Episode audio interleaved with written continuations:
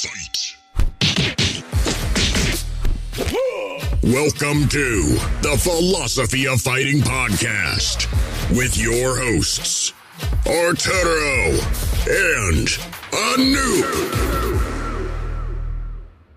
All right. So we haven't talked in a few weeks, and we've had a couple of UFC events UFC 292 and a fight night with Holloway Korean Zombie. We got to go through all that before we even get to other tasks today. Did you see 292? Did you watch it? Yes, I love the 292. I was kind of excited about what 292 was going to do. I think it's like a lot of things. When I don't hype something up, it's always better. But Okay. I just when it like when it, I was like, I want to see O'Malley, uh, Aljamain, and I just had a feeling it was going to be a good fight. Everybody was talking like kind of how it was like inevitable about Aljo winning because Aljo's Yeah. a great grappler and he generally beats the strikers. But I don't know. I just had a good feeling. I was like, I feel like it's going to be a lot more interesting and close than people think it's going to be. Mm-hmm. Yeah, it was a great fight. The rest of the card, did you feel was good? Yeah. So let, let's start with the first one Marlon Vera, Pedro Munhoz, or the, Okay. the first of the main event. Mm-hmm. I felt like a lot of people online were kind of shitting on Cheeto Vera and they were Mhm. saying it wasn't that good of a fight, but I thought it was like a really good fight. Yeah, I think it got a lot more hate than it needs to. Cheeto gets like a lot of shit because he's not always attacking, he's like counter punching, but when he's throwing, he's throwing with authority. He's not trying to point fight and he has knockouts on his resume. I thought Yeah, it was yeah, a good fight. He started off slow. He always starts off slow. I mean that that's kind of like his deal. And in a three round fight, that's like it's not such a good thing. But Pedro Munhoz is tough, man. He's tough to finish. All of his losses are a decision. Yeah, I'm looking at his record right now. He's never been finished, Pedro Munhoz. Yeah. And if you're tactically by, by slow- knockout or sub. He's never been finished. That, yeah, and if you're tactically if you're tactically slow, shouldn't it be on the other person to attack them? Like, oh, they're not doing good right now. Like you know, like it takes them to warm up, so let the other person attack. It takes two people to fight. Right, right. Yeah, you're talking about the bantamweight division, which there aren't generally like an overwhelming amount of finishes. And you're talking about a guy who has never been finished. He's tough. He's always ranked. And I don't know. I think people are kind of annoyed because Cheeto had an off day versus Corey Sandhagen. And now Pedro Munhoz wasn't, you know, the Cheeto we want to see. So I think people are like he's his stock has lowered after two fights, even though one and one is not bad. I don't understand because okay, so Cheeto beat this guy Davey Grant, then he beat Frankie Edgar, then he beat Rob Font, then he KO'd mm-hmm. Dominick Cruz, and sure, Cruz and Edgar were towards the end of their career, but there was a lot of like talk that Cheeto's going to be next in line for a title shot. Yeah, he also And beat then- O'Malley. hmm Yeah, and he also beat O'Malley before that, but he, but he lost to Jose Aldo after he beat O'Malley. So yeah, whatever. He, he was having some up and downs, but he was doing well, and people were talking about him as like a championship contender. Yeah, And then he has a inevitable. split. He has a split decision loss to Corey Sandhagen, and then now people are shitting on him. Like I don't get it. Like it was one loss, and Sandhagen's amazing. Yeah, Sandhagen is amazing, and yeah, I, I think people are a little rough on Cheeto. Yeah, I don't know why. I Whatever. think they'll So fall we'll- in love the second he gets another knockout. They're back on his train. yeah, and we'll we'll talk about Cheeto again once we get to O'Malley, Aljamain. But yeah, Yeah. I'm happy with Cheeto, and I thought it was a great way to start the card, like another Mm-hmm. bantamweight contender, and right before like the bantamweight championship. All right, the next fight, Blackshear versus Batista. Did you see that one? No, I didn't watch that one. Okay, all right, that was a weird. All right, yeah, all right. I thought Blackshear won, but whatever. We don't have to go too far into that. Neil Magny, Ian Garry. Did you see that one? Yeah, I watched that one. Okay, that was a big one, and Ian Garry's on a big come up and stuff. They hate Yeah, it. he- Ian, Ian Garry's kind of crazy. What mentally you mean? Yeah, yeah. Some Like- of it feels fake. Like he's just being a dick because he's following the Conor route. I know that's what a lot of people say, but his coaches swear that he's been like this forever, and that's just him. But if also that's just him, it's not going to end well for this guy. Yeah, you're kind of a cunt. I mean, he fucked up Magny though, which sucks. Yeah, like dominate him. There was a 30-24. I know. Yeah, I I thought Magny had a chance at beating Ian Garry, and boy was I wrong. Yeah, I didn't feel that way. I felt like they the UFC wants Ian Garry to be good. They're always trying to get another I agree. Like a European star. So I just felt like They do. I just thought Neil might been able to like get him to the floor and just make him a little more uncomfortable, but yeah, I was way wrong. It was supposed to be Ian Garry versus Jeff Neal. and I feel like Neil. Magny and Jeff Neal are interchangeable. like they're just almost. these like yeah. it's like just two journeyman fighters that are like good but not great. But I feel like Jeff Neal would have been a better matchup. Yeah. For for Ian Garry. Because Jeff Mhm. Neal did good against Shavkat. And I feel like I would have liked to see Ian Garry go against him, like somebody a little bit tougher, like maybe that Ian could. That's who they're talking about potential. Jeff Neal now. They're going to do it again. No, no, no, no. Like they would do Ian Garry versus Shavkat Rakhmonov. Yeah. Okay. So the one thing that I do like about Ian Garry, even though he is a dick, he did call out also Khamzat. So if he's like saying I want to fight Shavkat or Khamzat, those are the two toughest fights in the division, and he's seeking it out, and I Yeah. appreciate that. So like I'm Yeah. like okay, oh, He definitely believes in himself, and his striking does look pretty fucking sick. But yeah, I just don't like him. No, I don't think anybody likes him, but he is 13 and 0. Yep. He doesn't have he doesn't have many big wins, but the fact that he does want to jump up in competition, I think is definitely respectable. I would like to see him versus a Shavkat because the UFC is definitely a lot of people haven't been wanting to fight Shavkat, and Shavkat is the people's like not champ, but the people's contender. Like I think that's who like the Mhm. real MMA fans want to see. So it's a win-win for the UFC, right? If Ian wins, then he's a legit on the verge of maybe like stardom because he has the potential to beat anybody. Mhm. And if Shavkat wins, good, we'll get he'll get some commercial success. Like people will see him because I think some people are paying attention to Ian. Yeah, I agree. Right? Like, I, get I, I hope shit. I hope Rakhmonov wins. I hope he gets all the light. But yeah, I like Me too. Rakhmonov a lot. I, I would love to see Rakhmonov beat the fuck out of him, just Yeah. to humble him a little bit. Like and put on that fucking that raccoon tail hat that he wears. What is it called? The uh, man, who's that fucking old timer's name? I forget what they're called. One of the, I have one of those hats. Let's see, Rakhmonov hat. Those hats are sick. I think with enough hype, a hat, that hat can be popular, man. If he gets champion, It's a traditional wolfskin headdress. there you go, wolfskin. All right. There's a, there's an American version of that that has like the raccoon tail. Okay, yeah, I know what you're talking about. Like You know what I'm talking about? Or something. Yeah, Yeah, yeah, yeah, yeah. Some of those pioneers. Yep. Those hats are Um, sick. It's traditional Kazakh headdress that our ancestors used. Yeah, you know, Khabib used to have that headdress too, and people thought it was just like a silly hat. And then it's like, no, that's what our warriors wear, like in Dude, the love it. mountains. So I was like, oh, that's sick. Like I love it too. Yeah, it looked awesome. Yeah, I'm all about Rock Rakhmonov. I just love his name too. He just sounds like a badass. Like I want to see him just Mhm. I just love also how his face is so stoic. Just there's no emotion. Just gives me like semi Fedor vibes. Like that's. yeah. Yes. I think that's what it is. I, I think you nailed it. But then he also like when he's not fighting, he smiles. Fedor, I don't think I've Yep. ever seen smile. like, man, Speaking of Fedor, you see he wants a boxing match with Mike Tyson? really? Yeah, and they're thinking it might be the co-main event on the next Paul card, the Paul versus Dillon Danis, which we should talk about at some point too. No, it's Yeah. home event to Dillon Danis. Yeah. Paul even is like depressing, but I get it. Like it's like Conor, the people are gonna watch it, but Dillon Danis is above a Fedor. Well, And let- Mike- we'll, we'll get into that later. Let's get into that later for Oh, sure. That's that's disgusting. All right, remember to bring that up later. That's All fucking so let's go to almost finishing this card. Weili Zhang versus Amanda Lemos. yeah. Uh, most lopsided fight maybe in women's history. there's a 50-43, a 50-44, and a 49-45. So yeah, Yeah, Utter domination. insane. Weili, I feel like is Bro, the stat count was nuts. It was like 280 strikes to like 16 or something. It was something insane. The control time was 15 minutes to zero. Like oh my every god. stat was insane. Try to look it up. Try to there'll be an infographic on it. Yeah, I think she, I think she's Henry Cejudo's best student, and I feel like he upped her game so well, like where, Yeah. she's just this force now. Like there's nothing that could stop her. Because when she did lose to Rose, it was through grappling. No, No, Rose head kicked her. Hey, okay, so maybe I'm wrong, but I just Yeah. feel like and she's and Rose did it perfectly because in Weili Zhang's last fights versus Joanna and someone else, when there's a low kick, she would scoot her hips back and straighten her legs so that the kick would miss her thigh completely. And she would do that. And Rose disguised it as a low kick.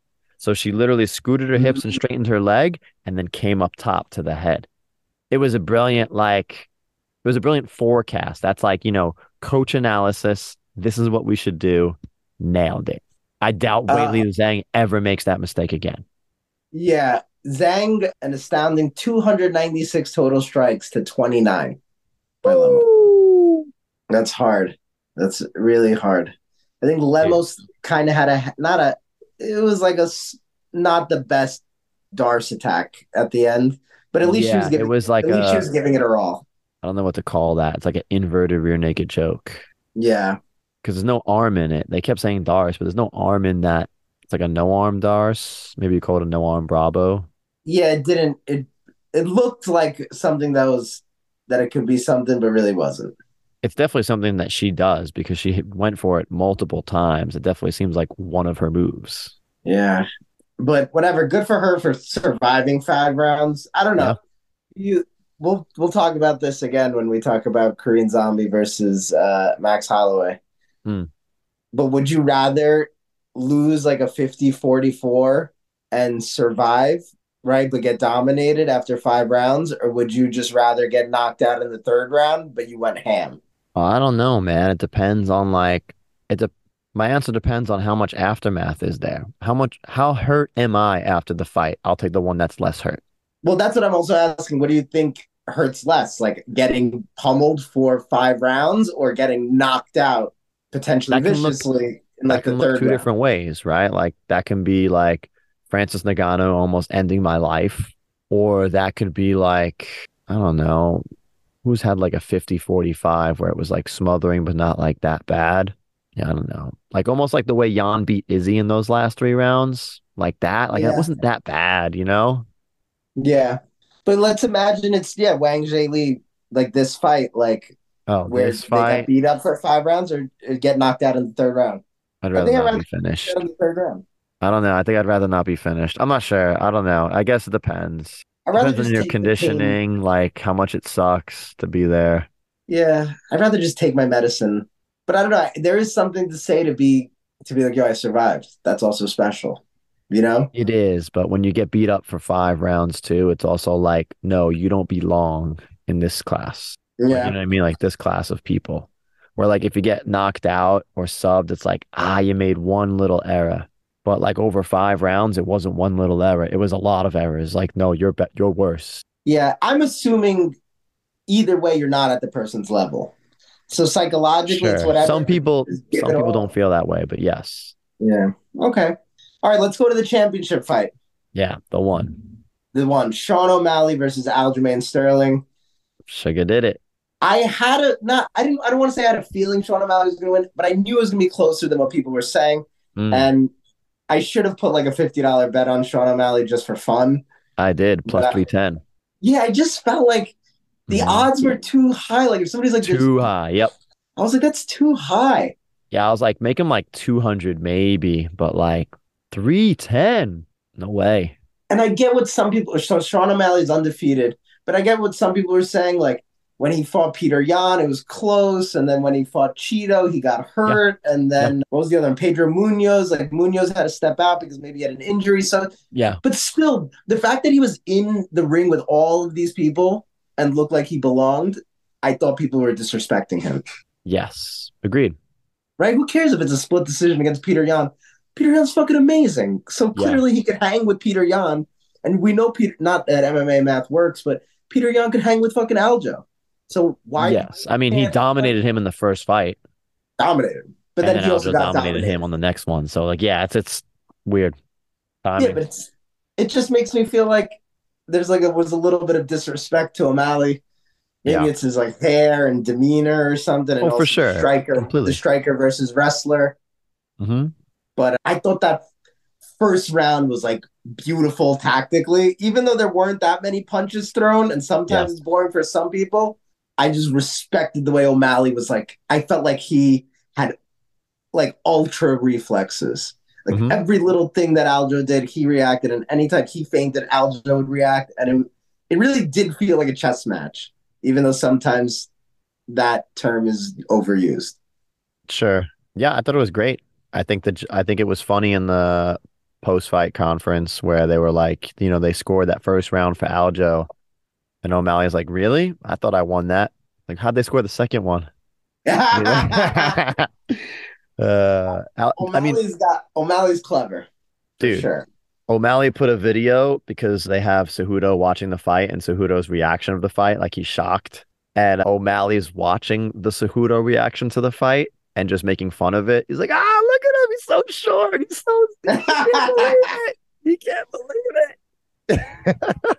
Yo, Cejudo was also a little bit of a big winner because they showed Aljo. Aljo showed some text between him and Cejudo, and Mhm. it made me respect Aljo because Aljo basically was like, "All right, since we're talking on DM, how do you think this fight's gonna go? What should I do?" And Cejudo just coaches him right there, Yep. even though they're kind of competitors, and was like, "Yo, O'Malley's gonna have great feints. Don't bite on the feint. Like, don't just jump in. Like everything that Cejudo called happened." and like Aljo just didn't follow it. But it made me Yeah. think like Cejudo might be the best coach and tactician in the game right now. I really think he is. Yeah, I, I think he is. But like also, pre- Cejudo's smart though, because Cejudo lost to Aljo. So of course he wants Aljo to win this match because that makes his stock look better. Yes. So like you know, if he had beat Aljo and still gave him like all this stuff and advice, like oh man, this is a good guy. But yeah, the fact that the advice was spot on and kind of the reason why he lost was like, dang, I think even if O'Malley asked Cejudo for advice, I think he would just give it. I think Cejudo's like that type of Maybe. person where he's just smart and I think he just knows so much and he just does it and the cringe is part of his character, but he Mhm. literally called exactly Jon Jones versus Gane and how it should go. So like Jon Jones is kind of one of his students that he teaches and he had not a rivalry, but he fought DJ Demetrious Johnson a couple times, and now Demetrious Johnson trains with Cejudo. Yep. I just feel like he seems like the type of person that is a martial artist and loves Yes. the tactics of hundred it. And, and even it, I feel like he would help Sean O'Malley because I think more than anything he likes being right, not in like an overly arrogant way, but I think he wants to be like, oh, let me put it out there, and then people Yeah, will see I was correct about. That's just the vibe I get from him. He definitely loves the game. I think that's Yes. just what it is. Yeah. You Mhm. phrased it perfectly. And so Mhm.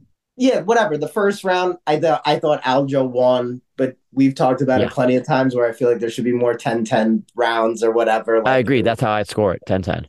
yeah, like Aljo got some good punches at the end, but the octagon control felt fair. Like whatever. I would or I would do like a nine and a half, nine.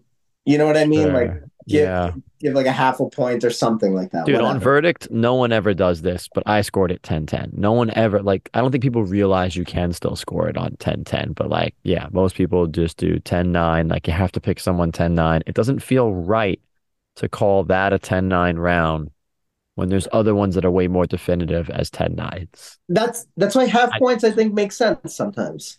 Yeah. Or just have a point system that's not just 8 to 10. Yeah, that too. Ex- exactly. So I just thought Aljo did win the end of the round because he did push up O'Malley against the fence, and I think he did hit him like five to ten times. So I felt like that that was good enough.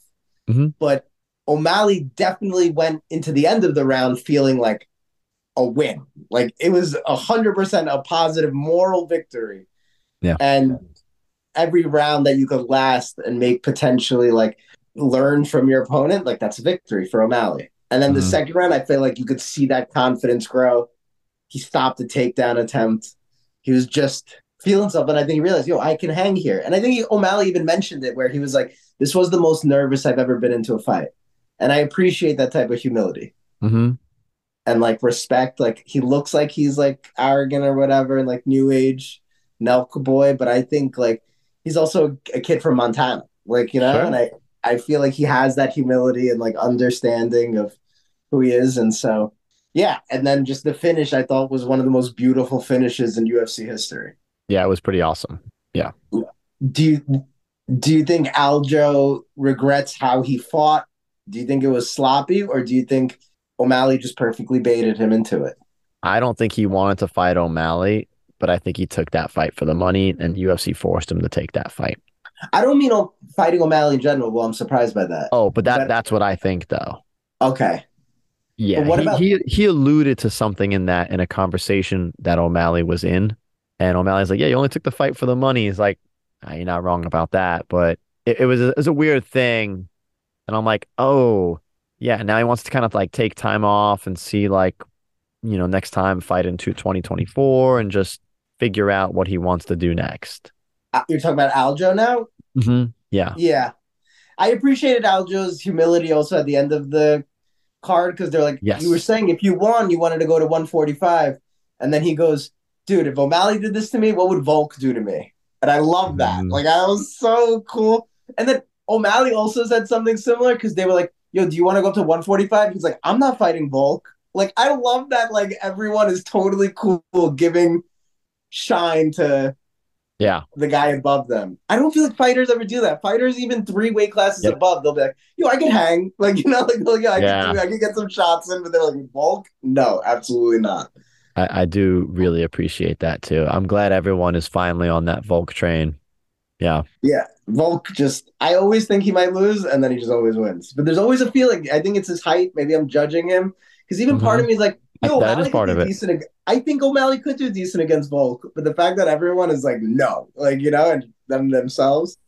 But how do you feel about that final sequence? Do you think Aljo is regretting it, or do you think it was just part of the fight? Like eventually you got to attack. What is he going to just try to hug? Like I don't know. What do you think is going through his mind, or what do you think of it? That's a great question. I don't, I'm not sure. I'm not sure how you take that because like you're beating the transition. Like, could you have transitioned better where your hands were better or at a better angle? Like you would know that he's probably going to backstep to look for the straight, maybe slip and roll like as you're trying to feint for that takedown. Yeah, I, I don't know. Is it that's a that's a tough. I would imagine the ego of a fighter, and I'm not talking about this like negatively, but like you have to have some ego and some like pride in your the way you do it. You would look at like, okay, I made this mistake. I'm not going to make it again. It's not going to catch me doing that again. Like there's a belief in that you can win this. But the way he talked about it after the fight was like, man, O'Malley just got me. Like like I he's gonna get me. Like it almost like didn't matter. Like he gives me that energy, but I, I'm surprised about that energy. Yeah, I just feel like I feel like Aljo could have won the fight, but I don't know if he would have won the fight in the way that like we like to see our fights. You know, like I, I feel like he would have grinded out O'Malley maybe, but O'Malley showed he had good takedown defense. Yeah. And then it's tough. And O'Malley also told Henry, he's like, yeah, if you want to train some takedown defense, I can help you. Since Aljo Yeah. took that out, Cejudo, Cejudo, I thought that was awesome. But I just thought, yeah, like O'Malley deserved that like and he he called like i'm gonna do a counter right like he's like yo i'm a sniper like he gave aljo his due he's like i gotta work on my grappling he was nervous Yeah. and then he won exactly the way he said he was gonna win and that punch Yeah, was like one of the most beautiful punches i've ever seen What's awesome about O'Malley winning is pretty much everyone has seen him from the beginning because he kind of had a spotlight on since the very first UFC fight. Similar Mhm. to Conor, we have guys like Khamzat that are similar. Like you feel like you've watched them the whole way through to get Mhm. up to that. And there's something there's something good about that that UFC is starting to do. Like almost like they're building up their fighters and not just throwing them straight in. Like if Ian Garry does it, it'll probably feel similar. But yeah, like that's I don't know. I think UFC is finally figuring out that that formula. yeah i mean i feel like the ufc is not only figuring out their formula but this was like one of their golden childs like you know dana wanted o'malley to succeed and he was thrilled after he did succeed Hundred percent. Yeah. Like that was his like money child, and yeah, maybe they gave him favorable shit in the beginning, but once you're getting up against like Pedro Munhoz and Cheeto Vera and uh, fuck, who's the last guy? Corey. Just escaped- Oh, Yan. Yeah. Like there, that's no favoritism. Like all of those people could kill you, and even though Vera didn't have the shine before his fight with O'Malley, everyone that was like in the know was like, "Yo, Vera's good." Yeah. He's scared. And so they gave him tough shit. So yeah, sometimes people do, I think, make it out too too much like the road to the championship. Mhm. But I've even though O'Malley's was a little awkward, it's so well deserved. I think somebody put out a stat before the fight that yeah, they were calling Aljo like the goat of that division. yeah, Which I, I don't didn't think so, but yeah, I don't think so either. But they were also saying that O'Malley doesn't have a, a finish over a active UFC fighter. And then O'Malley responded with, I have one now. And so it was like it was just so yeah, whatever. And his shots were always pretty. It wasn't like he was beating these journeymen and it was like a war. Like Yeah. he's knocking them out in highlight reel fashion. So Yep. that's got to be something too. Yeah. All right. Do you want to get into Zombie Holloway? Oh, wait. Before we get into Zombie Holloway, I don't know how I should set this up. Okay. Zombie Holloway probably went as everyone kind of expected, right? Yes. Okay. But he had an awesome exit, retired, probably the best exit for a fighter's retirement, maybe ever. Yes. Also, so this was in Singapore. So this was a little bit Yeah. more in his part of the world. Sure. And his Hey, but they're singing a cranberry song. That's not, you know what I mean? That's what I wanted to say. His entrance, they were singing zombie like cranberries. The whole stadium was singing. hmm And it was so beautiful. Like I this was like a little bit of a tough fight for me. Like I woke up.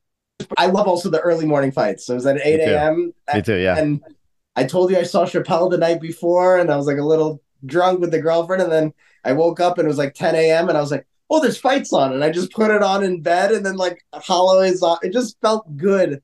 And every, and but I was like, oh, I love Zombie. I don't want to see him lose. And I love Holloway and I don't want to see him lose. Yeah. But I was also like, I do want to see Zombie retire. Like he's been through some wars. Like, but when everybody was singing for him, I was like, this is going to be good for him. Yeah, it was awesome. I think anytime you hear that song, you're going to associate Korean Zombie now. I mean, if you haven't already, now you for sure are. You're going to remember this moment from hearing that song. I also Uh, think yeah, of Andy awesome. from The Office. Oh, He, he sings one, but yeah. that's true. Yeah. hmm How do you think Um, Zombie? okay. So you think UFC did a good job with that, like playing his song on the exit and stuff, like, right? They had a highlight reel ready for him for after the fight. Like, And I he's the main that- event and stuff. Cool. On the last card, Chris Weidman fought Brad Tavares. And even though I know he didn't retire, they want him to retire. But even if Chris was like, oh, I'm going to retire after this fight, do you think UFC would have put him on the main card? They put him on the prelims, right? Do you think they would have put him on the main card if he was going to retire, if he made it known? I'm not sure. I think so. Why don't you think so? You think so? Why isn't he on the main card now? Brad Yeah. Tavares is a good opponent. Chris Weidman's a former champion. Like, why wouldn't that be on the main card? Sometimes they like having the last prelim fight because it gets a lot of shine, and then Right. it, it, it'll lead to the paper. But they do that to sell the fighter. Chris Weidman was like, I feel completely disrespected being on the prelims. I I actually totally agree. You bring up a good point. I don't know why they would disrespect Weidman. Like I feel like there's no reason to not put up a highlight reel or something positive. Maybe it was because maybe Zombie was hinting towards retirement. Where right now Weidman sounds like Tony Ferguson, where he's like, "Whatever, I lost, but I could keep going." When I want to be like, "Dude, stop going!" Like you, Yeah, maybe limping. maybe Chris Weidman didn't retire because it was on the prelims. yeah. They like want him to retire. All right, maybe give him a main event, uh, not a main event, a main card spot. I, yeah, I don't know. Blackshear and Batista gets the main card spot. Like, I don't know. It's a weird thing to me. I know more eyes get on that, but you don't need more eyes on Brad Tavares and Chris Weidman. People know who those guys are. They're both Yeah. really fucking Or or fight night main event. Like there's nothing wrong Sure. with that. yeah, Like you know, or like, whatever. Even on a fight night, that's not even a main event. Like, just put them on a main card. I don't know. It just felt a former weird to see champion. Zombie get all the shine and Weidman get none. And I wonder because, like, you know, Weidman maybe has one more fight left. And I've heard rumors that Weidman's only doing this because his injuries are so bad that he kind of needs the insurance and stuff to just to kind of get healthy and get better before. Really? Mhm. The fact that the fighters needed okay, not even the fighters, because whatever, maybe it's a business. The motherfucker's a former champion. How are you not taking care of like your former champions? I was watching this thread. It's rumors. I don't know. Maybe, no, maybe, maybe UFC would be like, "Oh, we take care of him, of course." Or No, maybe it's in writing that they would. I, I don't know.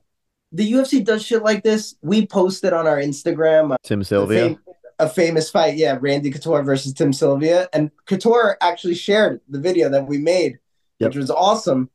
And people are talking about how the UFC doesn't even talk about Randy Couture. And he's one of the greatest champions they've ever had. And it just has to do with business. Yeah. But still, isn't part of the business highlighting your history? So you Mhm. look like a Major League Baseball or NFL, like you're this institution of like martial arts history, like, and you're just gonna disregard one of the champions because you had a slight business falling out. Dude, like- think about it. I remember these days when Tim Sylvia's arm snapped. Who was it? Frank Mir, I think it was, Uh, where his Arlovsky, ulnar no? snapped. Oh no, both of them I think broke his thing. Whatever. Okay. Tim Sylvia's ulnar snapped. He's still dealing with the repercussions and huge medical bills from that injury, from that fight. Is he And really? UFC doesn't help him at all. He's made it like public that like he's fucked, like health wise. Tim Sylvia. Now, that highlight was used on so many pay per views as intro, as everything for years, and now you never see it. Why? Because they don't want it. They don't want that to be like so public. It's pretty Yeah, wild. And this was before the days where they covered health insurance. So Tim Sylvia never got any help from that injury ever. Oh, we should write about that or should reach out to him. That's interesting. I'd like to learn Yeah. more about that. It's so fucked up. So I, I don't know. I don't know why they wouldn't do that with Weidman, but they would do it with Zombie, maybe because they're trying to get in with the Asian market a little bit more and compete with one in that area of the world. Or maybe because Max Holloway was like, "Yeah, I'll do that fight." You What know what I mean? mean? Like maybe because Max is the one that called it out. Like you don't have a high profile guy calling out Weidman. Maybe that's what it is. I don't know. Yeah, but it's still just both of those fights are similar in the sense none of them had to do with anything championship related or whatever. It was just like Yeah. a good scrap. And so Weidman has such a legacy in the UFC, like a Long Island, New York fighter. It's not like there's so many of them. Like, you know, part of the legacy of Matt Serra and Aljo, like, you know, they're all in the same tree. Like, how are you not going to take care of one of the legends of the sport? You know, a wrestler, all American. Like, I don't know. I mean, Brad com- Tavares beat him up real easy. Dude, also, I'm a little bit sick and tired of some coaches. Like, whatever. Obviously, some of these coaches, they're smarter than me.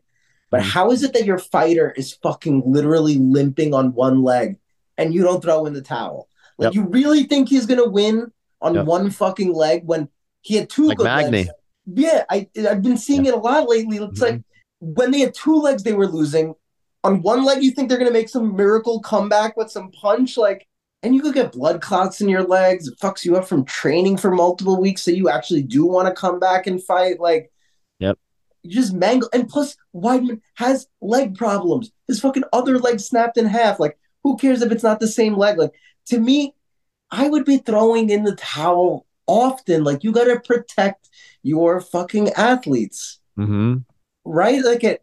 And if my athlete got mad at me, I'd be like, "You fucking got mad at me. Your fucking leg is mangled. Like, fight better. Like, you know what I mean? Like, you should have that relationship when you're a coach and fighter where you trust your coach.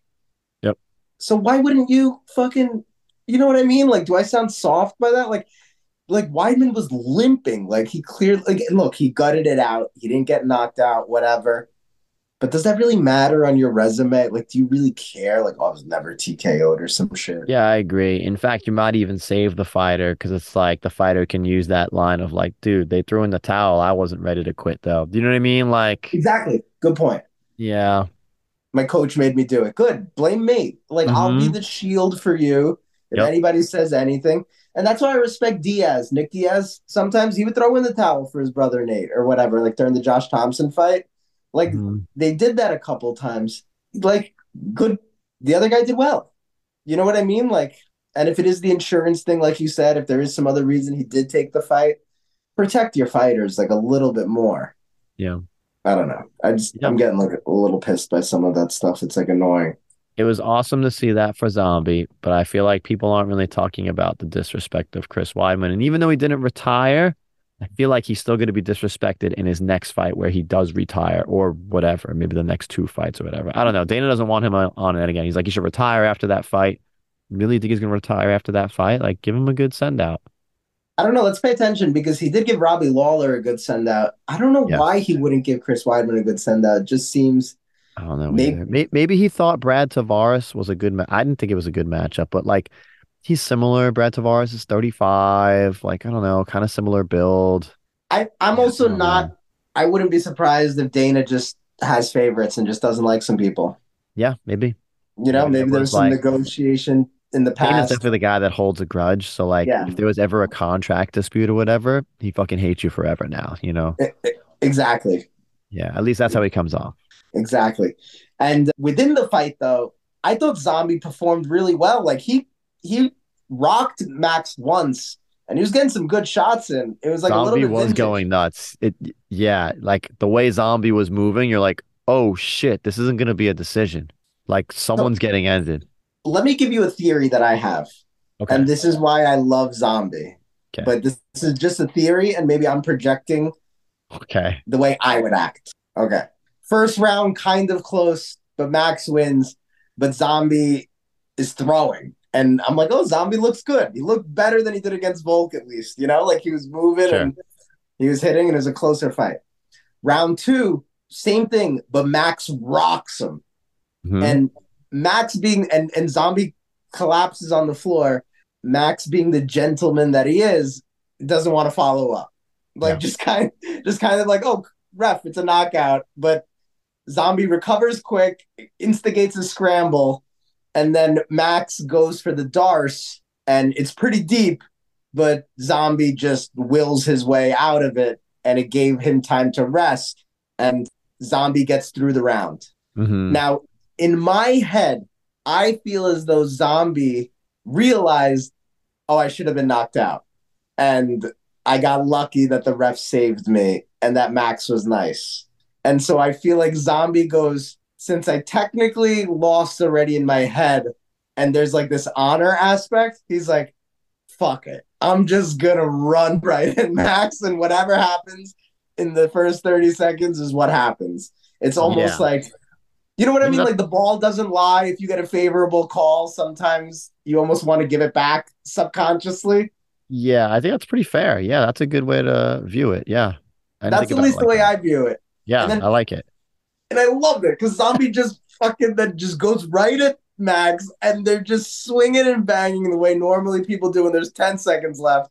But they Mhm. do it for the first 30 seconds of the of the third round. And then Max eventually fucking cracks him. But Zombie still did hit him with his last punch. Yeah. But Max's was far stronger. And then Zombie lands face first into the mat and they call up the fight. But uh It's also nice for Max to get a KO because he don't usually get those. Yeah, it was since 2018, which was crazy. I was so surprised it took that. I didn't realize. But Amanda said while watching the fight, she's like, at least he went down swinging. And I was Yeah. like, that's the perfect terminology for exactly what Zombie did and Mhm. why we love Zombie. Because Yeah. he will always go down swinging. And that's what I was saying about the Zhang Weili fight. Like, So do you think I respect that. yes? Do you think Zombie ends up in the Hall of Fame? For a fight, I think there was some fights with Leonard Okay, Garcia. Not as a fighter. I don't think he should be in as a fighter. And I also saw some stuff about Poirier. People were saying we have to determine how hard it is it to be a Hall of Famer. In Yeah. the NBA, it's a lot easier to get into the NBA Hall of Fame than it is to get into the NFL Hall of Fame. You know, like there's different criteria. Well, If did you know? gonna I just heard these stats too. Like for both NFL and NBA, NBA lifetime, there has only been five thousand players Uh huh. in the NBA ever. Five thousand people. That's it. That's incredible. And how Like, many in make it to the NBA. In the NFL, I think it's something like sixteen thousand or something have played a snap in the NFL or something. For the NBA, that's just total NBA players. Not that's including bench people. Interesting. So Uh, like when people are like, "Oh, yeah, I don't know. I, I just don't think it's kind of fair when they're like, "Oh, like that's Hall of Fame." Like this is the top point zero zero zero zero one percent of people. In the world, what you just said about the NBA, though, I just looked it up. Yeah. Uh, three three percent of NBA players have been inducted into the Hall of Fame. So it takes Yeah. so you, you have to be in the top three percent to be in the NBA Hall of Fame. That's pretty fair. And they also count college. And I think with the UFC, Well, that's the thing though. Like, whole- can they should count your you? whole martial arts career. hmm That's what's tough too. I guess you can consider like NBA in that instance where you can count everything, but yeah, I don't know. Korean Zombie, Korean Zombie also has it tough because he had that what four year gap or three year gap because he was doing service for the military. that was People the people postulate could he have been champion had he not done that? I think so. I he could have been much closer. Yep. Much closer. And he would have had another title fight. He on his way up, he was rocking everybody, and then he ran into the buzz saw that's Jose Aldo when Aldo was one of the greatest ever. Yes. Yeah, And then he, he had knockout of the years. night, submission of the night. Then he lost to Aldo. Came back three years later, a little over three years later, beats Dennis Bermudez, who's no chump. Performance of the night. Then the next fight, fight of the night. Next night, performance of the night. Next time fight, performance of the night.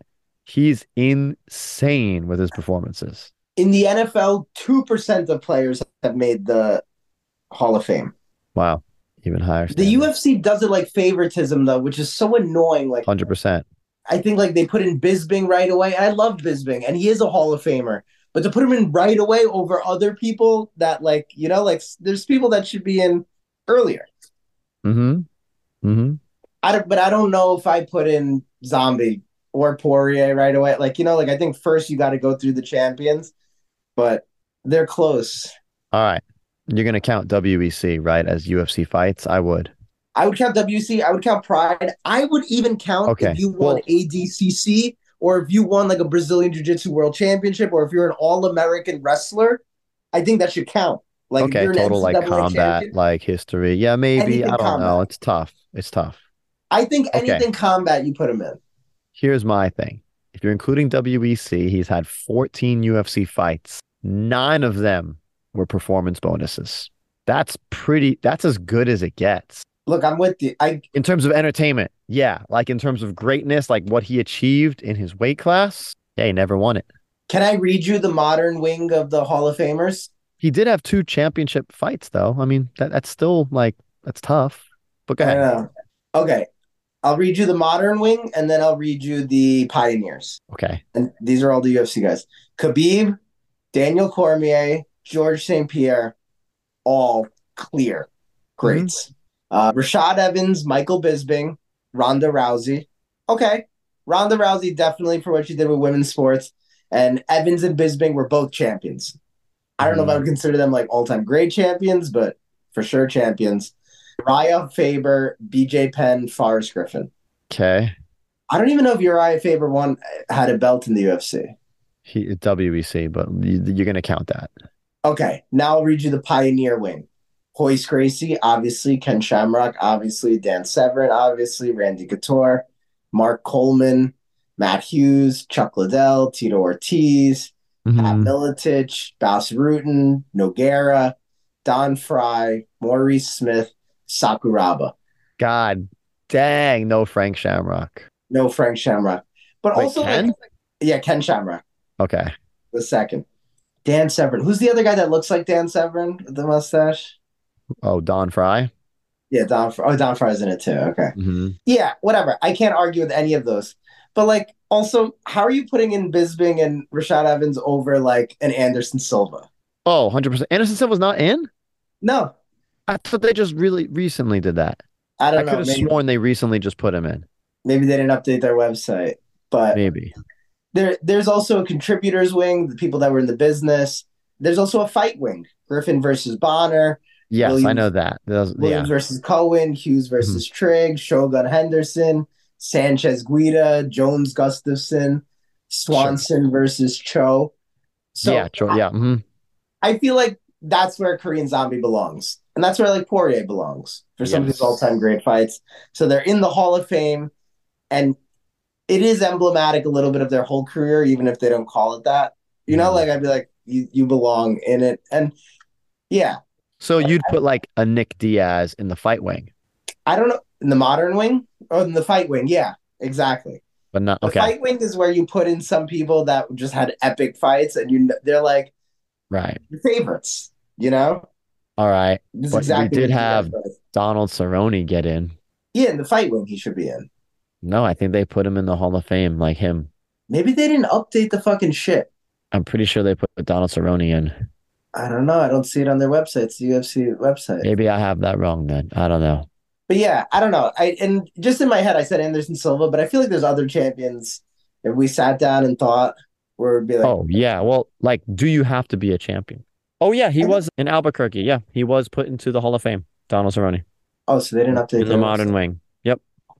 Yeah, how you put in some people? Whatever. I don't know.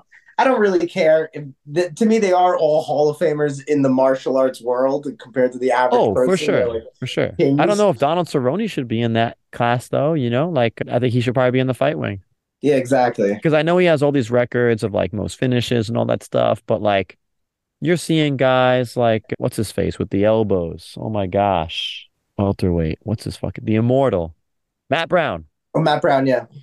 Matt Okay, Brown's so- Matt Brown's now got the most finishes, and then you have at heavyweight Derrick Lewis, most knockouts of all time. Like you're gonna see Cerrone's records get broken for sure.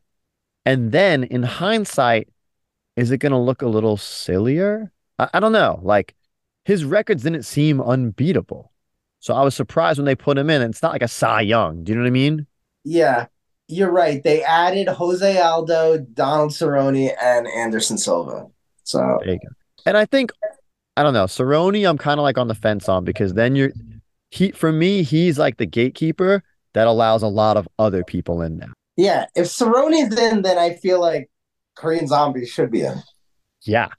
That's the thing though. Cerrone would take every single fight given to him. The UFC loves him. And so and like that's respectable. That does Yeah, make you hundred percent. The fact that you could scrap with anybody. it is a thing.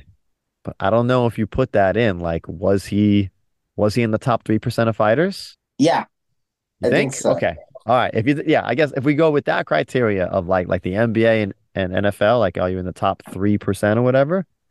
All right.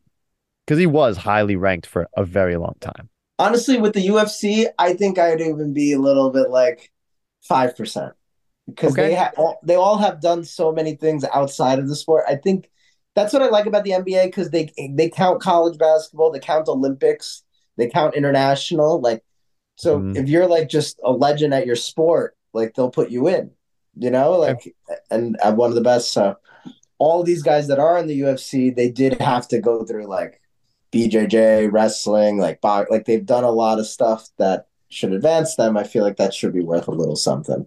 Yeah, you know, you kind of changed my mind. I'd be a little bit more if Cerrone is in, and they're gonna put in people like Poirier, and the fact that Zombie did have four years that he had to be removed because of law and politics. Mm-hmm. There should be a little bit of a benefit of a doubt, and yeah, maybe it makes sense. I just love him, and like literally, like people, I was reading the forums like after the fight, people were like, "Yo, I was crying." Somebody wrote, "My girlfriend was crying when they saw like him Yeah. leave and and bow," and somebody was like. Your girlfriend was crying. They're like, "Yo, I was crying." Like everyone was, and I just loved how like everybody was like so proud of him. And if you're gonna elicit that type of love, like you have a whole Asian crowd, and they're all singing the Cranberries like "Zombie." It just felt like Yep. such a cultural. I don't know. It's just like like it's such a unique cultural experience. I thought it was so beautiful. Yeah, it was awesome. I loved it. Yeah. All right. Do you mm-hmm. want to circle back to Logan Paul and Dillon Danis? I'm glad you remembered because I forgot. I don't really care about them. I hate Dillon Danis. Like to me, he's like one of the worst personalities in the game. And it's so annoying because he doesn't fight. Like have a shitty personality like Ian Garry. But what did we say? At least you're beating people and you're calling out great people. Like Dillon Danis, like literally doesn't do anything.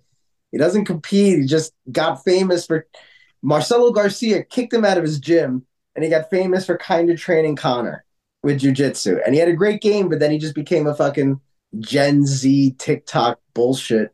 Oh, he leaves comments on everyone. He is the he is in I don't know who is a bigger troll in the world than Dillon Danis. I'm gonna write. I should write a profile on Dillon Danis, and it's gonna be the shortest profile we ever write. It's gonna be like Marcelo Garcia kicked this guy out. He's really, he's, re- he's really good at jujitsu, but he's also a bitch. Like you know. And I will tell you with a hundred percent certainty, Dillon Danis is going to comment on it. I hope so. Well, yeah, you're 100%. Queer Hundred percent. bitch. Yeah. So what up, Logan or Jake? Who's who's? Logan. He's fighting Logan Paul.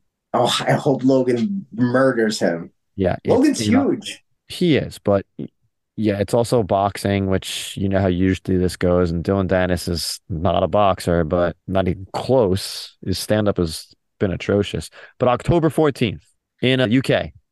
As crazy as it is, though, Logan has actually fought Floyd Mayweather. So it's like he has experience with like one of the best. The whole Like, thing is weird. because KSI is versing Tommy Fury on that card also. Why? It seems like such a jumble. They were set it. This is so the whole world is crazy in boxing now. I feel like Jake. And who knows? Who knows? Like, So they say Mike Perry is a backup for Dillon Danis because the last like five Dillon Danis fights he's backed out of like last minute. So I- they have Mike Perry as a backup. I want to see Mike Perry fight Dillon Danis and massacre him. Oh, that would be fun too. But yeah, who knows if we see Dillon Danis fight at all? But- Mike Perry versus Logan Paul would be cool too. I want to see Mike Perry fuck people up. Yeah, I, I like to watch Mike Perry versus pretty much anybody, but I think he's finding his his thing in in bare knuckle. Everybody, every fighter that I hear talk about Mike Perry and bare knuckle, they're just like, this was made for him. Like this Yep. is like my and he just elevates when he's doing that bare knuckle. Like I don't know if there's a fighter that just embodies that spirit of Yep. bare knuckle as much as Mike Perry. I hope Logan Paul smashes Dillon Danis, but I want to talk about what you said. Is it really like are the rumors really true that Fedor Mike Tyson would be on that undercard? It's just a rumor. It has to Fedor Mike Tyson should be its own card, and I think that would be amazing. Maybe, be but you don't think it sells more being on this card? You throw that on this card, and all of a sudden people are like, oh shit, I'm watching it. Like it has a lot of cross appeal. I know, but it's just disgusting that it would be underneath Dillon Danis and fucking Logan Paul, not even Jake Paul. Like I don't, not that I don't hate the Pauls, but it's just like Fedor and Mike Tyson are the all-time fucking greats in their individual sports. Yeah, I mean, If they're I could selling have, this fight like crazy, though. I mean, I feel like every day there's news on what Dillon Danis is saying about Logan Paul's fiance again. Have you been Oh, keeping up with this or what? if I could have a dream fight ever, like a Magic Genie fight, it would be to see how Mike Tyson would do in an MMA fight in the past when he was in Oh, his sure. prime. Sure. And like Tyson Fedor might be like the greatest fight ever. And if we could just get a little boxing version of that, that might be my favorite celebrity boxing match that could be made. Yeah, they're both very old though. I know, but I would love. Even though when I see Ty, even though Tyson's old, when I see him, he still looks so fucking scary when he's like s- Yeah, he practicing and sparring and teaching, teaching Francis Ngannou. He just looks like a machine. He looks faster than everybody. All right, so let me ask this question to you then. If Fedor and Tyson are on this card, do you watch it? yeah, Okay. If they're not on the card, do you still watch it? maybe depends what I'm doing. If I'm right. sitting at So home, there's a chance you don't see the Logan Paul because I feel like Logan Paul versus Dillon Danis, they got me. Like Dillon Danis's trash talk has been so severe that I'm like, I gotta see Logan Paul kick his ass. Like he's already I just want to see it. Look, yeah, I would watch it to see if Dillon Danis gets his ass kicked. But if I didn't watch it, I wouldn't care. But I would, if I was home, I'd watch it. If I was out and you sent me the link and I was at a bar, I'd probably put it on my phone. Like I, but I don't. You know what I mean? Yeah, yeah. If it was Mike Perry versus Jake Paul, I definitely watch that. I want to see Jake lose, and I feel like it is a little bit more of an actual fight than like an exhibition.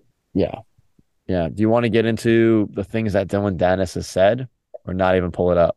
No, fuck Dillon Danis. I don't Okay. know what is All make right. fun of his wife. Like anybody could do that. I don't know. Dillon Danis a little bit. he's going hard. Like I've never seen someone go this hard. Like I think Connor Conor McGregor got a lot of heat for like talking about like Dustin Poirier's wife or whatever.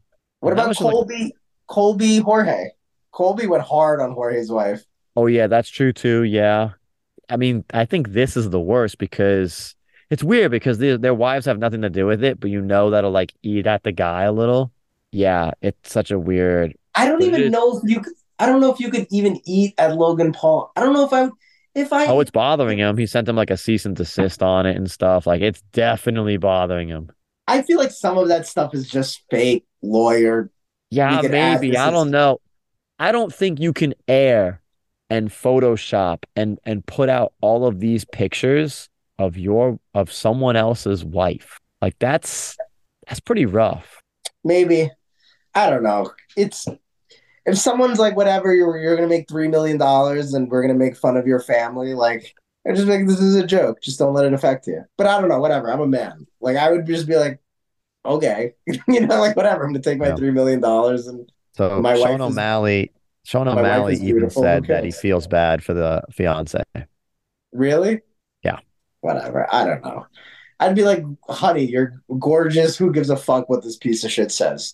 You would like, does it make a difference? They Photoshop you? Like, what's the difference? What's the Maybe I don't know. Or- I mean, some of the photos are real though, like that he's posting of her, and like it does suck because you're not really asking for that limelight. You're getting shit on, and you don't really have anyone to defend you. Yeah, I don't know. Yeah, maybe. I don't know. Sometimes I want to practice the belief like you can't hurt my feelings. Like, you know, what are you gonna say? Like maybe I like guess. you can. it's a lot. It, it's. I think he posted. Yeah, the the the count is over seventy pictures he's posted already. Eventually, if it's Seventy. something, That's if some a lot.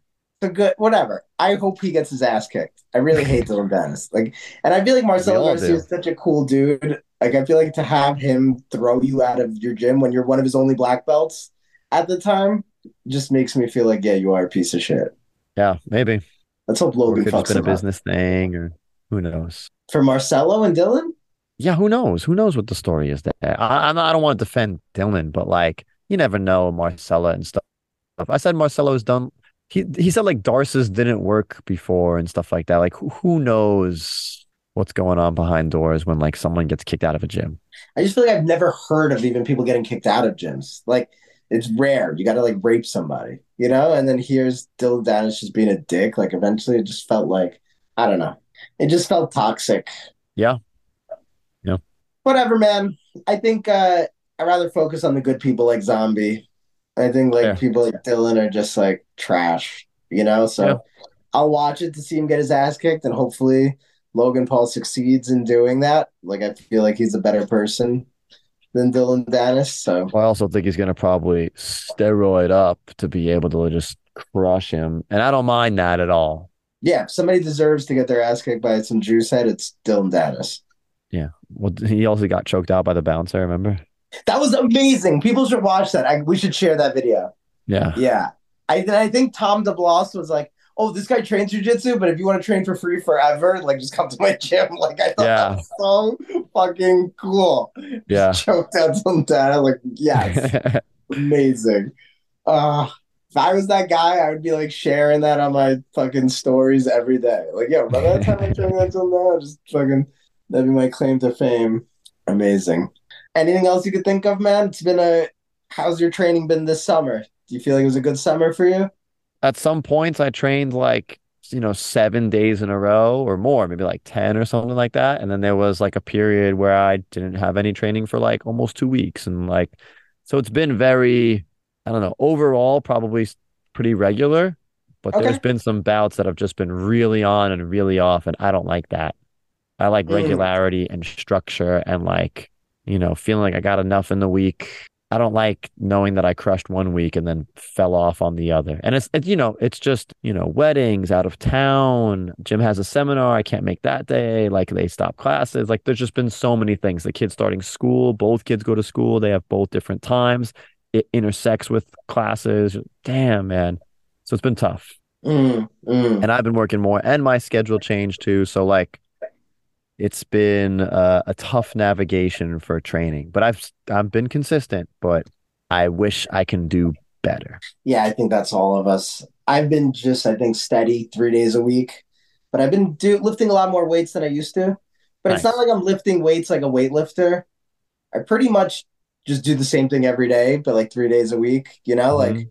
four to six sets of chest, four to six sets of legs, four to six sets of back, and then obviously the buys, like the vanity muscles, so I look good. And so, yeah, and then just They have function too. yeah. And then yeah, the game just been feeling good. So I think it was a good summer, but even like with this podcast, like summer is an easy time to slack a little and then we try to amp up with fall and the rest of the year, like get through winter. I hope so. This Wednesday we should be interviewing a famous guy in the BJJ world, Robert Degle. So I'm Mhm. excited about that. And hopefully we just get a lot more guests and do some fight world stuff. Yeah, it should be good. Oh, you know, Greg got really inspired to fight you. I mentioned that Greg, one of our listeners, one of our good friends, Greg, Crazy Pooh Bear, his 40th birthday party might involve Fred Durst playing at that party. And I was telling him, like, yeah, Greg was like, you know, do you guys want to fight on it or something? He wants to make it like this big event. And Craig right away was like, if Fred Durst is watching, I will fly out to kick a noob's ass. And I was like, oh man, that sounds awesome. So maybe this can get realer and have a date. Wait, so Craig cares about what Fred Durst thinks? Like he wants to impress Yep. Fred Durst?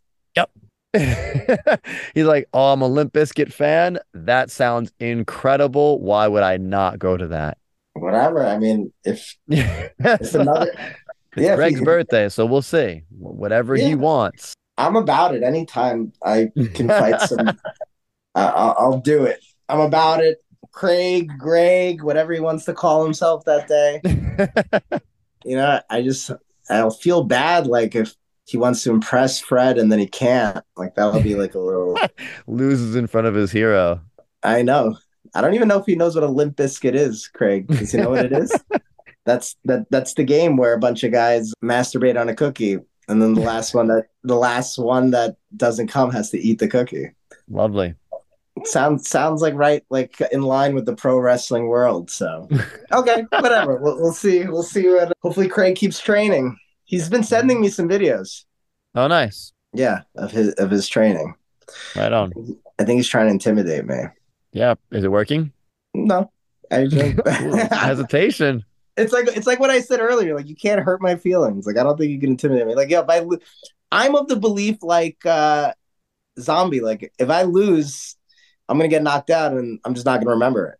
I'll just erase it from my memory, and like so like no, nothing can affect me. Or if I win, I'll just be happy about it. You know, I'm of the stoic mindset. Like whatever happens is supposed to happen, but I'll keep training. But I'm probably gonna just win by guillotine very quick. To me, that's the Dang. that's the All way that's the way I'll handle it. All right. Um, if he doesn't Craig's- let, if he Craig's? doesn't let me win by guillotine, I'm gonna punch him a bunch of times. So I feel like he should just let me guillotine him. So he could keep that pretty face for his acting career. uh, but that neck is yours. Yeah, to me, it's Yeah. like the most. You can keep the face, but the neck is mine, right? That's one of the yeah. yeah, no, I'm gonna take your neck Okay. no matter what. If you, if you don't let me take your neck, I'm gonna take you down and punch you, but then that'll hurt. And then like I'll feel a little bit bad, but then let me just choke you out real quick and end Okay. it. Simple. He might leg lock you. I don't know. A leg lock. What? If we're doing leg locks, I should be allowed to kick you in the face. That's that's my Oh wow! So put that's that that's not even MMA rules. You can't do that in MMA. yeah. This ain't MMA. This is for Fred Durst's Oh, affection and approval. you know. So- so- if you're going after my legs, I'm kicking you in the mouth. I should right, be so now, allowed to. so now you're going like street beef. So the original thing was MMA rules. This was the original thing. I think you guys yeah, pride. Pride. MMA. Pride, There's multiple types of MMA. unified MMA rule set. Who unified them? I mean, we can go one championship. That's only in Colorado. I'm okay with no elbows because I would. I feel like if there's elbows involved, I'll All right, definitely. so so we're gonna have to figure out what the rules are for this match. if you go after my legs, I'm kicking you in the face. That's that that is the primary defense for leg stuff. I feel like that'll keep people from going after legs because Wow. well, whatever. I'm giving you my insecurity, Greg, Craig, Yep. whatever your name is. Yep. It is the leg stuff. The leg stuff's like annoying. But uh, yeah, I just want to I just want to win by choke. All right. I guess we'll see. Yeah, we will see. All right, Greg's 40th birthday. Oh my god, I have too many fights. I gotta start training. Craig was also really like, "Hey, is there any chance we could also get Fifty Cent there?" 50 Cent. Why? he knows you don't like fight- Fifty Cent. Yeah, I know. There's a lot of people I don't want to fight. I just apparently I talk a lot of sh- I talk a lot of shit for somebody that's not really fighting. Whatever. So- but I would. I just needed to be all under my rule set. Mm-hmm, mm-hmm. And when I'm ready. devise the rules. Or you just have to come to my house and show up because then I can't avoid it. I'll be like, all right, fuck, now I got to do it. Dang, fair. You know. But it's Such like a New have to, York thing. I have to go and work and like put effort, like you know what? I, I'm not flying out to San Diego to fucking. Hey, if Fred. Durst is watching, he's flying out to New York to do it. I don't even care about Fred Durst that much though. Like I don't know. I love Oh, I think I do. I, Limp Bizkit's dope. I love Nookie and I love like Rollin' and Fade. I love Greg Moore. Yeah, I love Greg Moore. Exactly. I Mhm. love Greg Moore than I love Fred Durst. For sure. Whatever. That would be fun. As long as I could once yeah, I'm about it. We'll raise some money for charity. promote Yeah. Renta stuff, do some things. Yeah, I'm I'm excited. Right on. Ha- has he been training? You've been teaching him shit, Yeah, man. He I I teach him some stuff like every Sunday. He does another session at another gym, Gi, on Thursdays. Yeah, so he trains like twice a week. But there's a lot of things he picks up quick from pro wrestling. Like the wrestling aspects of it. There are a lot of wrestling aspects that you're like, oh, I do this in pro wrestling. And you see like he picks it up like really quick and you're like, oh, cool. Well, here's where you use it and when you do it. Mm, You know what I mm. mean? Like, but just like the movement wise, almost like, you know, teaching someone like a sit out or how to shrimp. It's like he knows how to do it. Now you just got to show him where. Fuck. How do you think? How do you think the fight goes? It's me and Greg. Craig. I think if he can avoid the guillotine, he's to leg lock you. Ugh, I hate leg locks. I'll be so pissed if he wins the leg lock. I'm like, you fucking bitch. Imagine he just dives for an Imanari. That'd be great, huh? The thing is this though, I feel like if he went for a leg lock, it's not gonna be so clean where he's gonna avoid me punching him in the face. Not even Sure. kicking him in the face. And I, I just feel like then it would be like a wake up call, like, oh, like this is not just jujitsu. And so Yeah. that would be my thing. And then it'd be like I do like put on the gloves with these guys, including Craig, every now and again. So they do get used to having to deal with that while being on the floor. But not Okay. stand up. Yeah. Yeah. I don't know. I my leg game is weak, but thank you to Zuli Burke because she's always going after my legs in Nice. class. So now I'm like I'm working them. So like I feel like my to. defense she's really good at leg pummeling, so I feel like I'm getting a little bit better. So I got I got more work to do. Right on. What's her All right, preferred whatever. leg That's lock? why I, that's why I like this feud because it makes me train harder. What's her preferred leg lock? Like, what is what is the one you're defending the most? Yeah, she's going like heel hooks and crushers and She does everything. Okay. slicer. Like she goes from one to the other to the other, and she's just really Nice. good at like leg pummeling and just moving around. And so it's just keeping me mentally in the game of always Okay. watching feet. And then it's helping me with my entrances a little bit more. But truthfully, like I never really am going for the leg lock. I'm going for the legs to push you away so I could take your back or reverse position. Same. I only really go for leg locks when it's like the only thing left for me. yeah, I don't like being near other people's feet because I also feel like they're gonna kick me in the face. Yeah. And like, you know what I mean? Just like practically speaking. But I I do realize I've been too negative and biased against it. And you gotta learn entrances and it does Yeah, help you with there the are some entries where you control both legs and there's no chance that they can kick you and they're fine. I'm just not good at that stuff. And that's what I realized. So I have to get good enough where I'm even aware of that type of shit. And so like a lot of my negativity was based on I think my insecurity. Sure. Sure. Or just your ideology on jujitsu. Yeah, it was a little bit of both because Yeah. the ideology was like focus more on that, but then you still got to be aware of everything, and there is a Yes. time and place. And there was like a couple times where I was going against better people, and then when I would do some leg stuff to just you know get an ashi and then like push them away, like I just created some space, like it allowed me to get out, and I was like, I, Mhm. at least for that shit, I got to get good, you know, Yeah. and threat threaten them. So yeah, I like the way you put it. That'd be fun. Definitely gonna keep training hard. I appreciate all the motivation that Craig sends over. So I, I, I I actually love it. We have a good we have a good rapport and we DM each other a lot. So he'll Good. send me some videos and I'll send him some videos. So I like that he's getting better. In the end, I just feel like we're each other's like muses. Nice. You, sh- you should send him some Eli Manning highlights. Why he doesn't like Eli? Mm-mm. Wow, now I'll fucking kill him. Like what a From little Massachusetts. Bitch. He's a Patriots fan. What? Yeah, he's That's from so easy. Massachusetts, dude. Massachusetts. So now you got to go in even harder now. Massachusetts. Yeah. Mm-hmm. So yeah, your Eli is kind of like the devil, and that's your Eli's god. the- so Eli's the goat. Oh my Yeah, god. How do you anybody that doesn't like Eli Manning has something wrong with them. Like you're so insecure. How are you not gonna love this dude? This dude just is the man. Mhm. My favorite Eli Manning story. One of my favorite Eli Manning stories. Uh so you know how like before the QBs go to the NFL draft, they like throw in front of like a hundred scouts, right? Depending on how good they are. Like they have like their pro day type thing. So Peyton Manning, like he was gonna throw at like 2 p.m. and he's at the stadium at like 8:30 in the morning, like inspecting the field, like you know, like everything is like on point, like just down to like the meticulous fucking like what they're eating and everything. And then so a couple years later, it's Eli's turn. Like he's supposed to throw at two o'clock, and then it's like twelve thirty, and Archie was like, "Where the fuck is Eli?" And he like calls Eli, and they're like, "Yo, Eli, like, what are you doing?" And he's like, "Oh, I'm at Popeyes." Like he was eating, like, like he was eating a meal like right before just. And to me, there's just something so cool about that. Like, you know, he just believes in himself. He's like, I'm to stroll in, I'm to eat. He still works hard. He's still meticulous with everything he does, but he's got that little bit of aspect of like, I'm just to walk in and sling it. You know? so, I love that. Uh, I love that. New York's Brett Favre. Yeah, exactly. Yeah. It, people really, I think, judge him a lot just on his face. He like looks like a goober. Yes. Where if he had a chiseled face and like the five o'clock shadow that Favre has, you know, Mhm. like, like oh, he's just like a manly, but he just looks like a young kid, like you know, and he's like Yeah. Clean shaven, and so people just shit on him. It's Yeah. it's it's all out of shallowness, I think. Perhaps. But he did Yeah. beat Tom Brady twice. And so Craig is not going to be a fan. Whatever.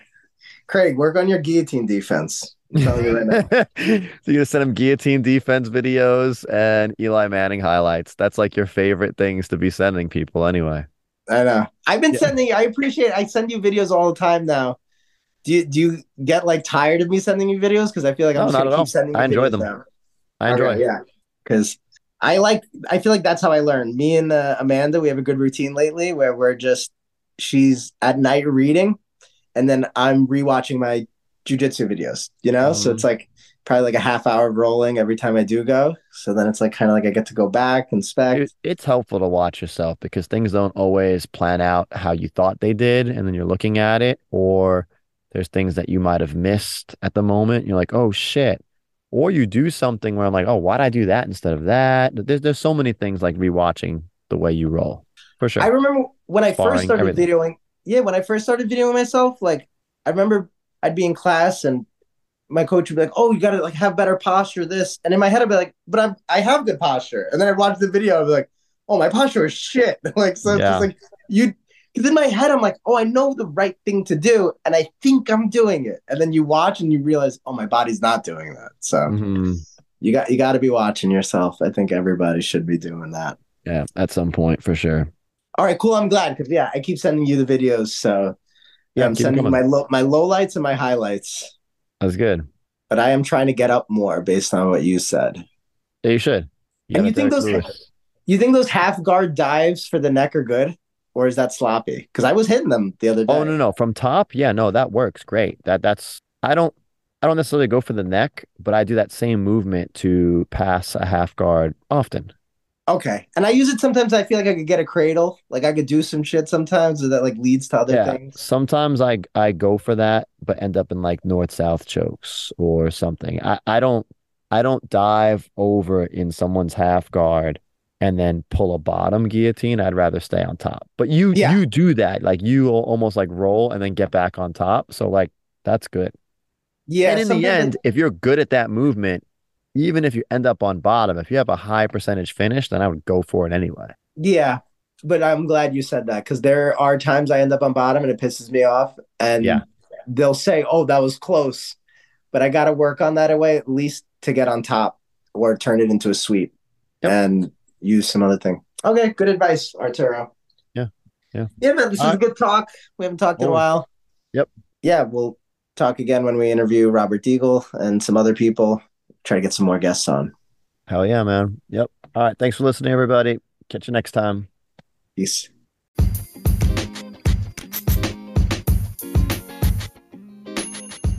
Thanks for listening to the Philosophy of Fighting podcast. If you have any questions, suggestions, or if you would like to fight us, send us a DM on Instagram at philosophy underscore fighting.